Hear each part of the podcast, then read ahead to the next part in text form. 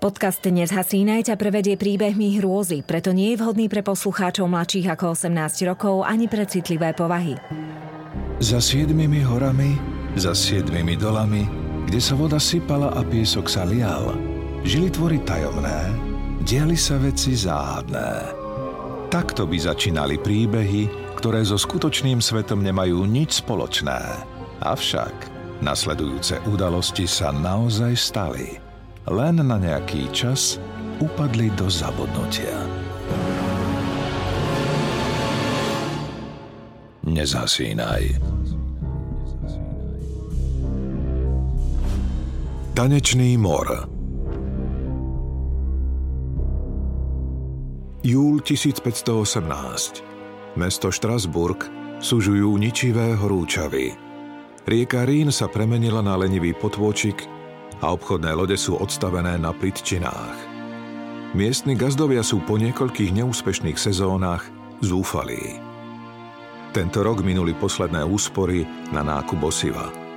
Spaľujúce teploty im zničili takmer celú úrodu. Mnohí prišli o strechu nad hlavou a región zachvátil hladomor. Sedliaci vedia, že napriek náročnej práci na poliach ich čaká ťažká zima. Kto vie, ktoré z ich detí sa dožijú jary. Je tesne pred svitaním. sedemnásťročná Klara Fischer sa ponáhľa vyľudnenými ulicami Štrasburgu smerom k otcovej apatiéke. Na širokých ramenách má zavesené dva batôžky. Do jedného nazbierala liečivé byliny, do druhého lesné plody. Doba je ťažká. V apatiéke predávajú stále menej medicíny a stále viac jedla. Klára spomalí. Na moste nad Rínom zbadá stáť útlu postavu. Žena má sklonenú hlavu a strnulo hľadí do rieky. V kostnatých rukách zviera akýsi sivý balíček. Má na sebe šaty mešťanky, no sú viditeľne odraté a vyblednuté. Pani Trofia? Klára ženu spozná. Kedysi bohatá statkárka prišla minulý rok o muža a staršieho syna. Aby cez zimu prežila, musela predať posledné pozemky. Teraz nemá nič. Trofia zdvihne hlavu. Jej prepadnutá tvár sa skriví do odpornej grimasy. Hľadí priamo na Klaru, no oči má prázdne ako bábika. Ako by vnútri nikto nebol. Z balíčka v jej náručí sa ozve detský nárek. Skôr, než stihne Klara čokoľvek urobiť, Trofia natiahne ruky, tenké ako paličky, a balíček z nich pustí. Dieťa padá do rieky. V zápätí zdvihne špinavú sukňu a chudú bielu nohu neohrabaným baletným krokom natiahne pred seba. Rukami zamáva tak prudko, ako by si chcela vylámať všetky kĺby. Takmer sa zdá, ako by tancovala. V jej pohyboch je čosi morbídne a strašné. Klara má pocit, ako by sa pred ňou vykrúcal kostlivec. Striedavo hľadí na pokojnú hladinu Rína a na Trofiu. Srdce jej od strachu búši až kdesi v ušiach. Nevie plávať. Navyše nájsť miesto, kde rieka dieťatko zhltla, je takmer nemožné. Zhlboka sa nadýchne a rozbehne sa po pomoc. Skupinka asi dvadsať obyvateľov Štrasburgu strávi celé dopoludne na brehoch rieky Rín. V hľadaní pomáhajú aj Klara a jej otec, vážený apatiekár Jakob Fischer. Mŕtvolu dieťaťa sa im však nepodarí nájsť. Keď im začne do zátylkov pripekať silné poludňajšie slnko, jeden z chlapov mykne ramenami. Je to smutné, áno, ale musí ísť predávať na trh. Inak nebudú mať čo jesť jeho deti. Taký je život. Kláre sa po tvári rozkotúľajú slzy. Jakob chytí dcéru okolo pliec a vedie ju do mesta, smerom k apatiéke. Musia ísť do roboty. Na pláč nie je čas, Klára. Zapamätaj si to, lebo raz tu nebudem. Keď uvidíš v živote toľko hnusu ako ja, na slzy ani nepomyslíš. Ale otec... Ako môže niekto zabiť vlastné dieťa? Pýta sa Klara, keď odbočia na hlavné námestie. Jakob namiesto odpovede zastane.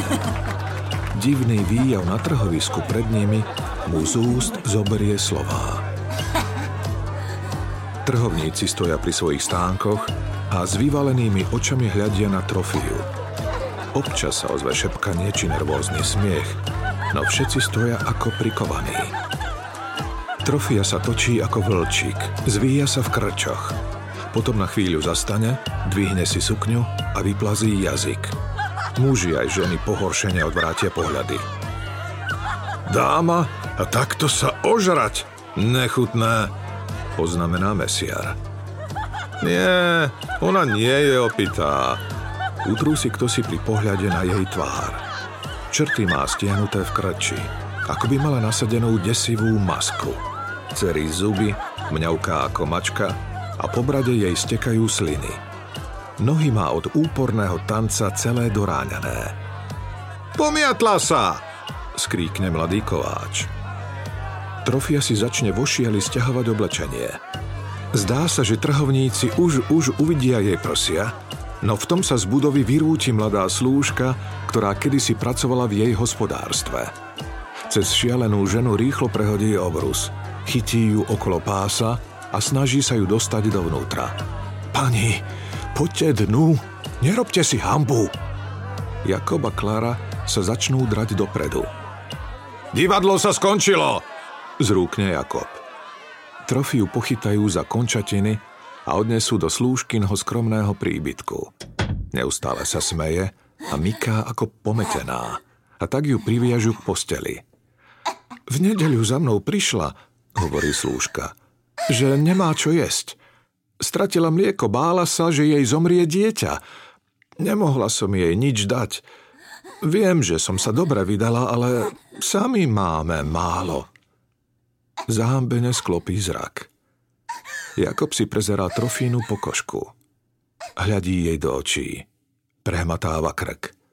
Klára ho pozorne sleduje. Hm, šialenstvo, zhodnotí Jakob. Diablovo dielo? Slúžka vyplašene ustúpi. Pokoj, trofia potrebuje oddych. Určite? Áno. Neboj sa.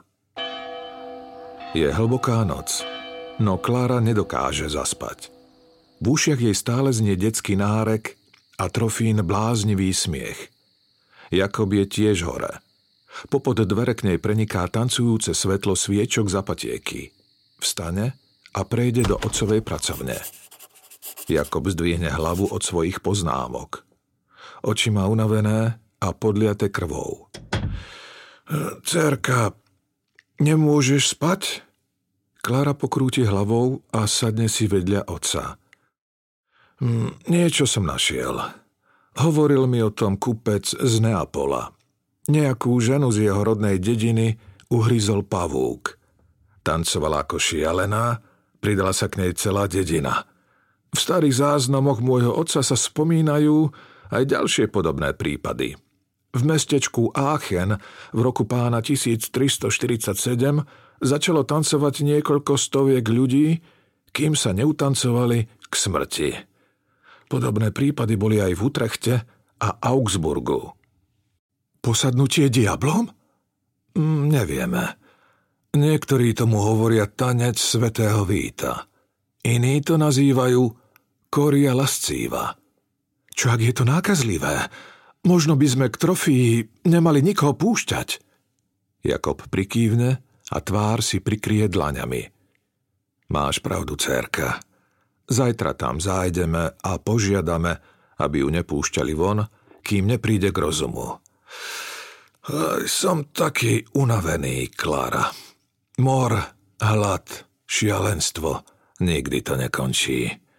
Boh nás nenechá na pokoji.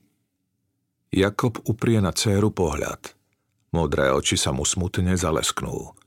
Pravú ruku položí na obrovský stoh poznámok, ktoré počas dlhých rokov v apatieke nahromadil. Toto všetko raz bude tvoje. Kláre po chrbte prebehnú zimomriavky. Takto rezignovaného otca ešte nevidela. Hneď druhý deň z rána vyrazia Jakob a Klára z apatieky. Vydajú sa do slúžkinho domu, aby skontrolovali pacientku.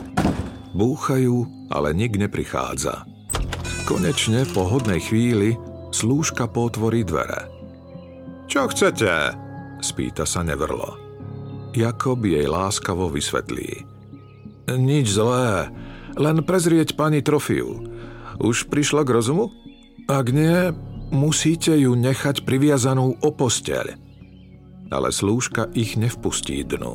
Je podráždená. Trofia tu už nie je, vyštekne z potvorených dverí.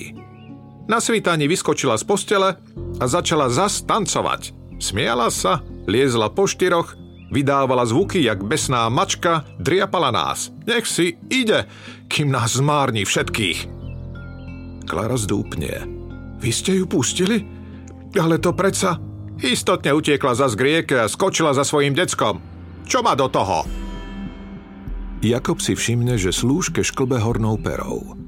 Svaly okolo očí sa jej začínajú nekontrolovateľne mykať. Podskočí a zadupe nohami, akoby do taktu hudby, ktorú počuje iba ona. A potom zas. A zas. Z úst jej zrazu výjde zlovestný, príšerný rehot. Potom stíchne a zaplesne pred nimi dvere. Klara s otcom si vymenia znepokojený pohľad. Idem pohľadať Trofiu, povie Jakob. Treba ju zavrieť, kým nenakazí aj ostatných. A ty, Klara, choď domov. Zamkni, nevychádzaj a ani nikoho nepusti dnu. Po vonku sa túla smrť. Kdeže, otec? Idem samozrejme s vami. Jakob len vzdychne a nenamieta. Vie, aká je jeho mladá dcéra tvrdohlavá. Fischerovci sa rozhodnú skontrolovať miesto, kde Trofia tancovala naposledy. Trhovisko. A na námestí ju naozaj nájdu. Trofia tancuje okolo stánkov. Nohy má krvavé a plné hnisavých pľuzgierov. Vydáva groteskné hrdelné zvuky a hadými pohybmi zvýrazňuje svoje prepadnuté brucho a vytrčajúce rebrá. Kto vie, ako dlho nejedla. Pľuje a smeje sa. V kútikoch úst sa jej usádza biela pena. Zrazu sa ozve rachot. Mladý kováč vybehne zo svojho stánku. Priskočí k žene a pustí sa s ňou do tanca. Chytí ju za ruky a divoko dupú obaja. Kto si z trhovníkov ich obleje čbánom studenej vody, no zdivená dvojica pokračuje ďalej. Tancujú a kričia spoločne, bledý a mokrý ako párik utopencov. Jakob začne vrieskať po trhovníkoch, aby sa k dvojici nepribližovali. Preč! Preč! Nedívajte sa na nich! Nedotýkajte sa ich! Udržte si od nich bezpečnú vzdialenosť! Pobalte svoj tovar, stánky a choďte domov! Niektorí sa vydesene prežehnávajú, iní so smiechom zalamujú rukami. Ale nik Jakoba neposlúchne. Treba žiť, predávať, zarábať. Apatiekár zostane na trhovisku a prikáže dcére. Klara, rýchlo bež za richtárom a povedz mu, čo sa deje. Klara vyruší štetmajstera mesta Štrasburg pri raňajkách. Rýchlo mu popíše, čo sa deje na trhovisku. No zdá sa, že jej slová na neho neurobili žiadny dojem. Nech si ľudia zatancujú. Treba sa aj radovať. Okomentuje znudene a ďalej sa napcháva kopou vajec a mesa. Pane, môže to byť miazma, pokazený vzduch. Ak nič neurobíme, bude ich stále viac. Ľudia začnú zomierať. Na tanec! Richtár sa otcovsky blahosklone usmeje na mladú ženu. Nepotrebujeme tu nejakú paniku. Sú vyčerpaní. Je horúco. Nie je čo jesť. Richtár len mávne rukou. V Klare vrie krv. Premýšľa, ako by ho mohla získať na svoju stranu. Poslal ma môj otec. Jakob Fischer. Hovorí, že to môže byť nákazlivé. Vraj sa to volá tanec svätého Víta. V iných mestách Rímskej ríše sa stali podobné prípady. Pomreli tam ľudia a skončilo to vzburou. Richtár pri zmienke o povstaní spozornie. No dobré, dám to preveriť. O necelú hodinu na trhovisko dorazí mestská stráž. trofii a mladému kováčovi sa medzi tým pridala slúžka. Trojica sa zmieta v krčoch, naráža do seba a do okolitých stánkov. Hýbu sa v rovnakom podivnom nepravidelnom rytme, ako by im do uší hrala muzika priamo z pekla. Mestská stráž sa snaží tancujúcich rozohnať. Kováč sa vráti do stánku a tam si pospevuje. Slúžka si sadne na dlažbu, ale nohy jej ďalej poskakujú. Ale trofia je ako v tranze. Strážnikovú výzvu, aby okamžite prestala tancovať, lebo ju inak zatknú, vôbec nevníma. Ďalej sa potáca okolo stánkov a naráža do nich. Všetci sa jej smejú a hádžu po nej zhnitú zeleninu a odpadky. Takto to trvá až do večera. Ďalší deň na radu Jakuba Fischera zvolá Richtár mestskú radu a zriadi špeciálnu komisiu. Prizve naň lekárov a kňazov zo širokého okolia. Dorazí dokonca aj miestny biskup Guillaume de Onstein. Sedí za vrchom stola vo svojej fialovej róbe a na ostatných hľadí s istou dávkou pohrdania. Lekári sa prikláňajú k názoru Fischerovcov, že môže ísť o nebezpečný tanečný mor. Kňazi však trvajú na tom, že majú dočinenie so samotným diablom, nemravnosťou a vzburou proti Bohu a cirkvi. Žena predsa utopila dieťa a asi je posadnutá. Svätý Vít ju potrestal.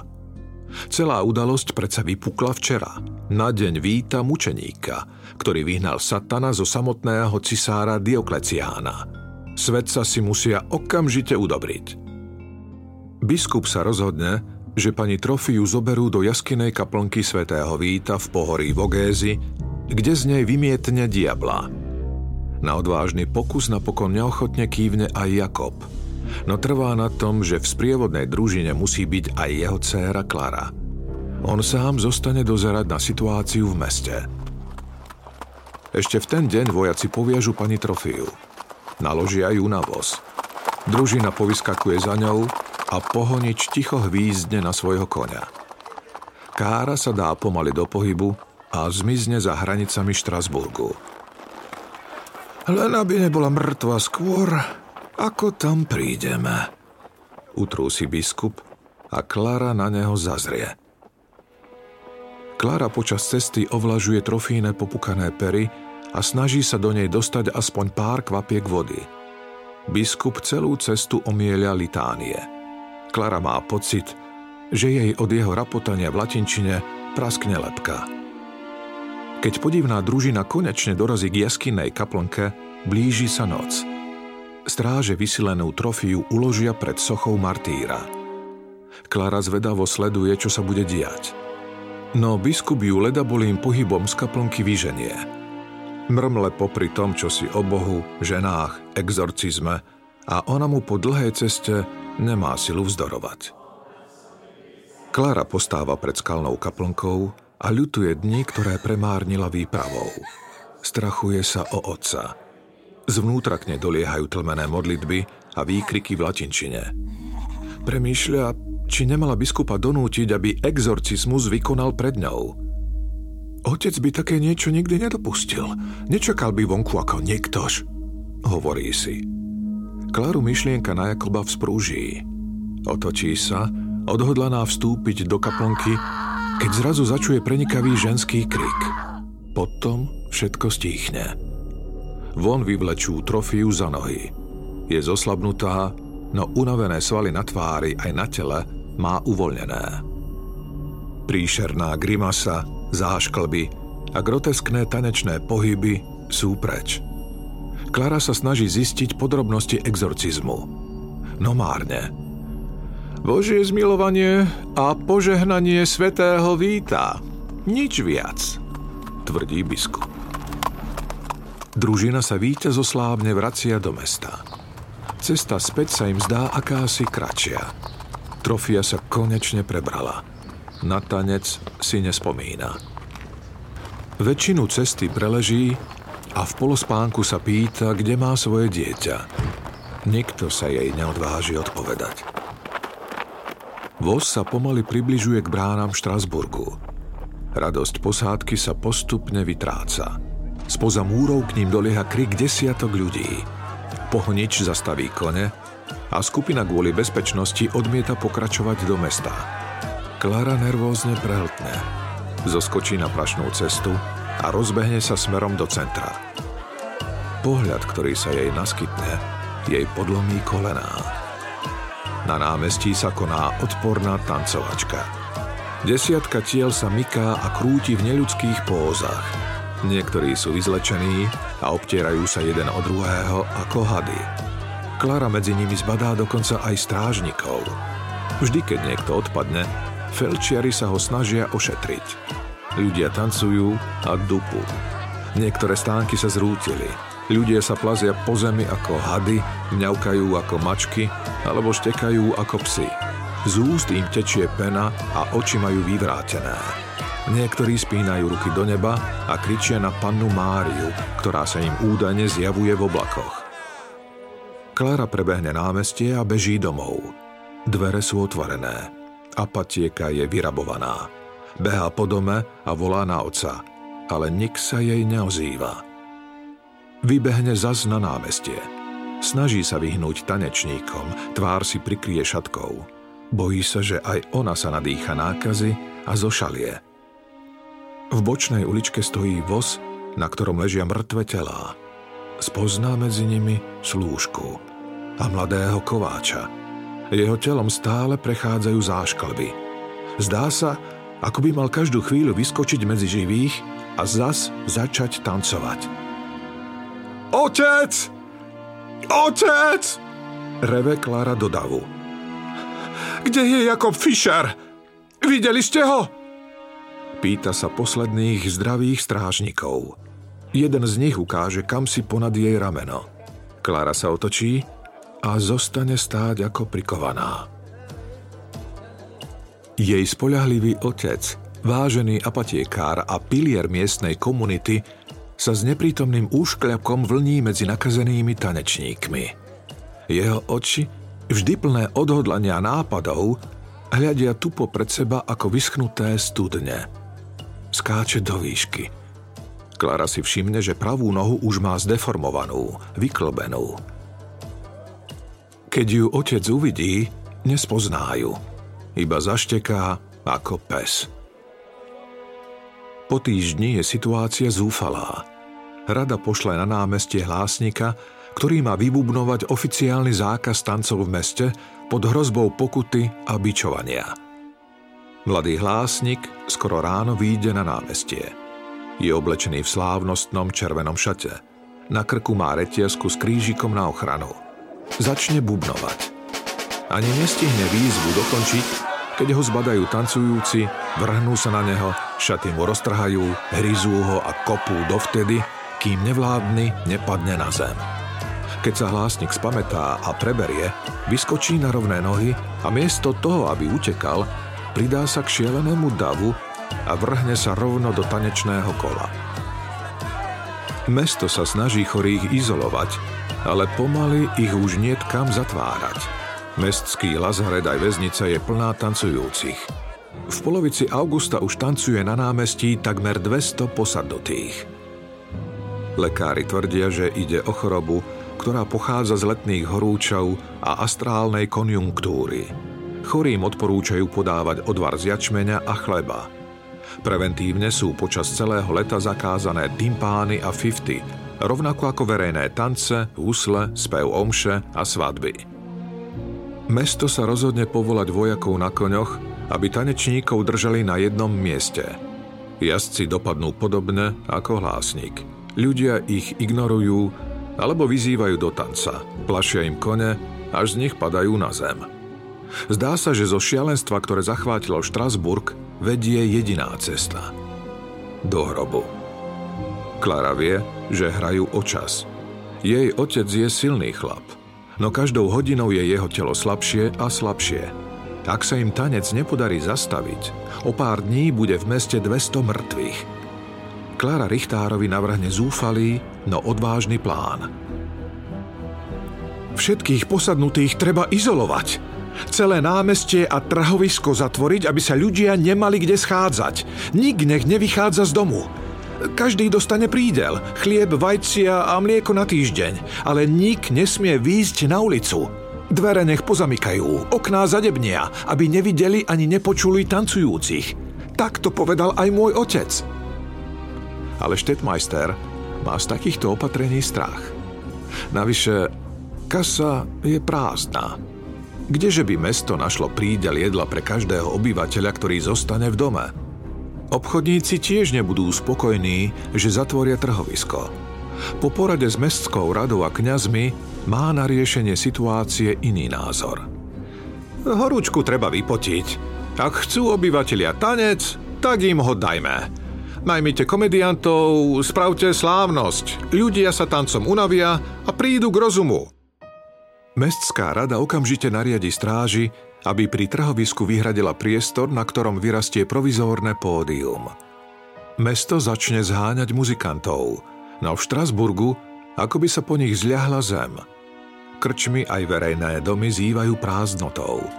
Kto mohol, ten už pred niekoľkými dňami utiekol na vidiek. Vojakom sa napokon výmenou za štedrý honorár podarí zohnať hrstku hudobníkov.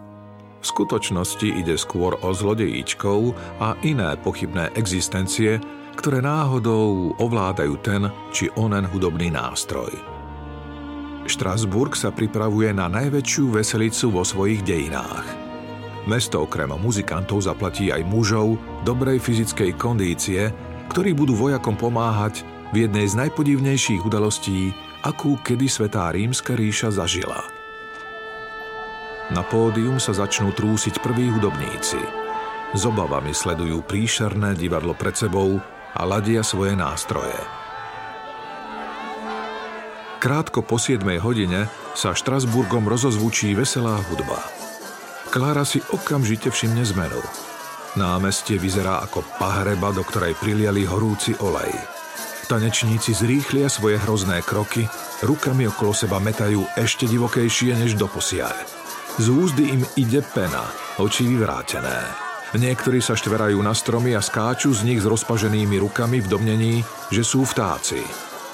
Nakazení, ktorí majú topánky, dupú po nohách bosým tanečníkom.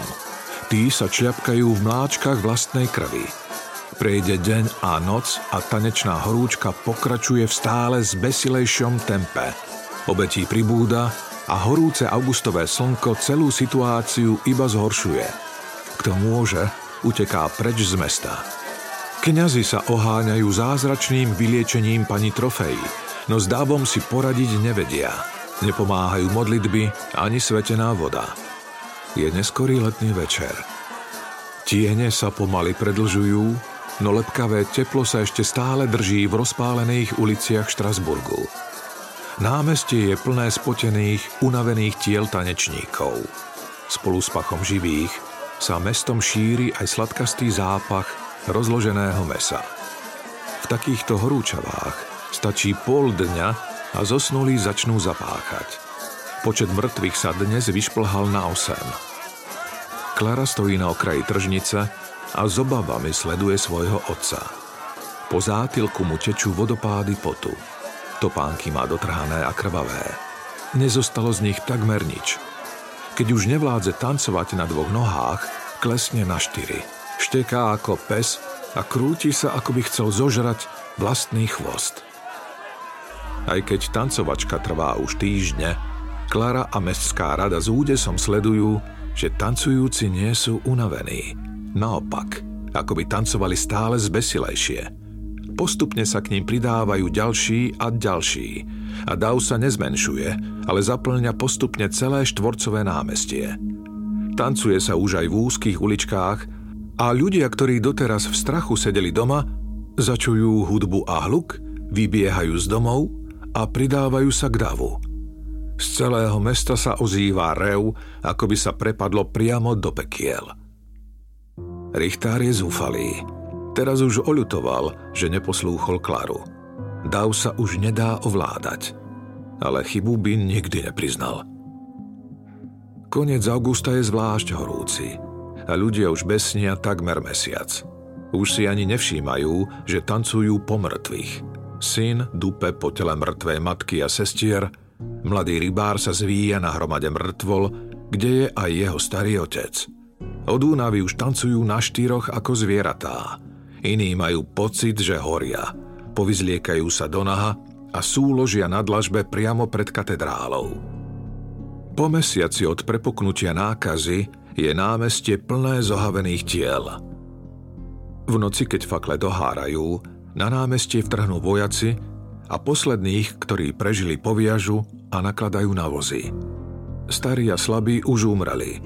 Na námestí sa už zvíja len posledná hŕstka mladých a zdravých, ktorí toto besné tempo vydržali. Tesne pred svitaním sa námestím unavene potáca už len dvadsiatka najvytrvalejších tanečníkov. Medzi nimi aj statný Jakob Fischer. Muži ich jedného po druhom odchytávajú a zväzujú. Starého apatiekára vyložia na voz ako posledného. Klára vyskočí hneď za ním. Desivý konvoj s pätnástimi vozmi sa pomaly pohne. Pred sebou má vyčerpávajúcu dvojdňovú cestu do pohoria Vogézy. Počas náročnej cesty skonajú ďalší dvaja obyvatelia Štrasburgu. Konvoj sprevádzajú divoké výkriky a smiech. Poviazaní tanečníci sa mrvia ako háďatá. Keď družina konečne dorazí do Vogés, na oblohe sa zbiehajú ťažké búrkové mračná. Klára položí dlaň na otcové čelo. Má horúčku. Dnes sa celý deň ani nepohol. Cez potvorené viečko mu presvitajú bielka. Vojaci v sprievode duchovných nesú prvú peticu nakazených do kaplnky. Je v nej aj Jakob Fischer. No napriek Klarinej žiadosti jej opäť zatvoria dvere pred nosom. Na konvoj ale viac ako po hodine čakania čaká nepríjemná novina. Rituál nebol úspešný. Svätý Vít zoslal zázrak. Svoju milosť sa ale rozhodol udeliť len jednému človeku, vysvetľuje kňaz. Kláre to nejde do hlavy a opäť sa snaží dostať dovnútra. No tak, je tam môj otec, pustite ma k nemu, prosím! Zo šera vnútri kaplnky sa na ňu obrátia korytnačie oči starého biskupa. Je unavený. Najradšej by už sedel doma pri kozube. Nechajte ju, privolí konečne. Ďalší dvaja kňazi sa tvária nesúhlasne, no biskupovi sa neodvážia odporovať. Priestor plní dusivá vôňa kadidla a latinské modlitby. Vojak v červenom šate sa približuje k Jakobovi Fischerovi. Starý apatiekár sa začne metať. Lakťami trieska o zem tak silno, až mu z nich tečie krv. Klára chce už už vyskočiť a ísť otcovi na pomoc, no zastaví sa. Niečo jej napadne. Niečo zvláštne si všimla. Čím bližšie stojí vojak pri jej otcovi, tým intenzívnejšie sa muž snaží tancovať. Triažka v jeho tele sa stupňuje až do momentu, keď ho biskup prežehná. Potom sa jeho telo začne uvoľňovať. Svaly mu ochabnú a z jeho tváre zmizne krčovitá grimasa. Belasými očami sa vysilene obzerá okolo seba. Rituál skončil. Klára Gocovi priskočí, rozväzuje ho a upokojuje. Potom sa obráti na duchovných. Prosím, vypočujte ma. Niečo som si všimla. V otcových poznámkach som našla, že v talianskych krajoch tancujúci veľmi zle reagovali na červenú farbu. Spomente si, že jediný človek, ktorému nakazení ublížili, bol hlásnik s červeným bubnom. Načisto ho rozdriapali. Zdá sa, že tancujúci nenávidia červenú farbu a zároveň po nej túžia. Dokáže ich chorobu zlomiť. Duchovní si medzi sebou vymenia prekvapené pohľady. Kaplnkou sa preženie pocit, na ktorý obyvatelia Štrasburgu už takmer úplne zabudli. Nádej. Zvonku k ním doľahne burácanie hrobu. Na vysušenú pôdu vo Vogézach a v Štrasburgu sa spustí hustý letný dážď.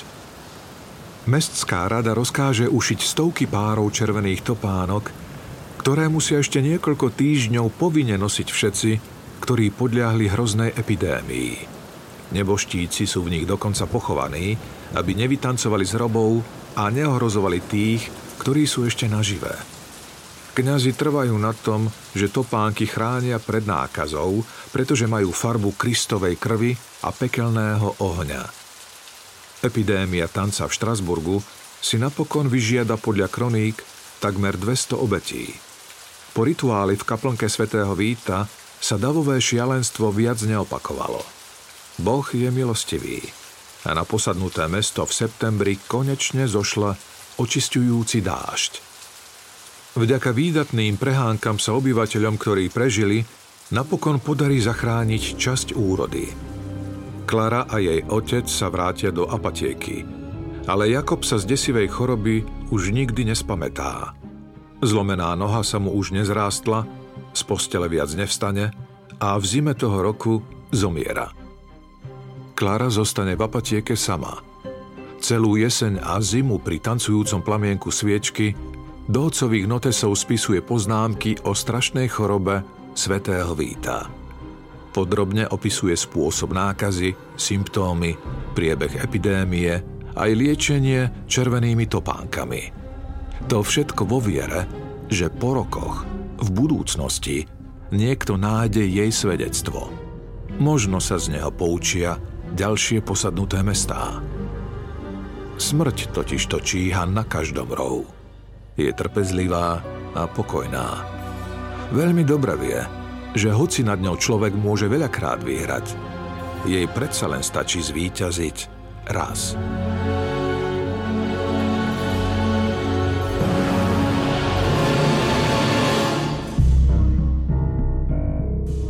Nezhasínaj.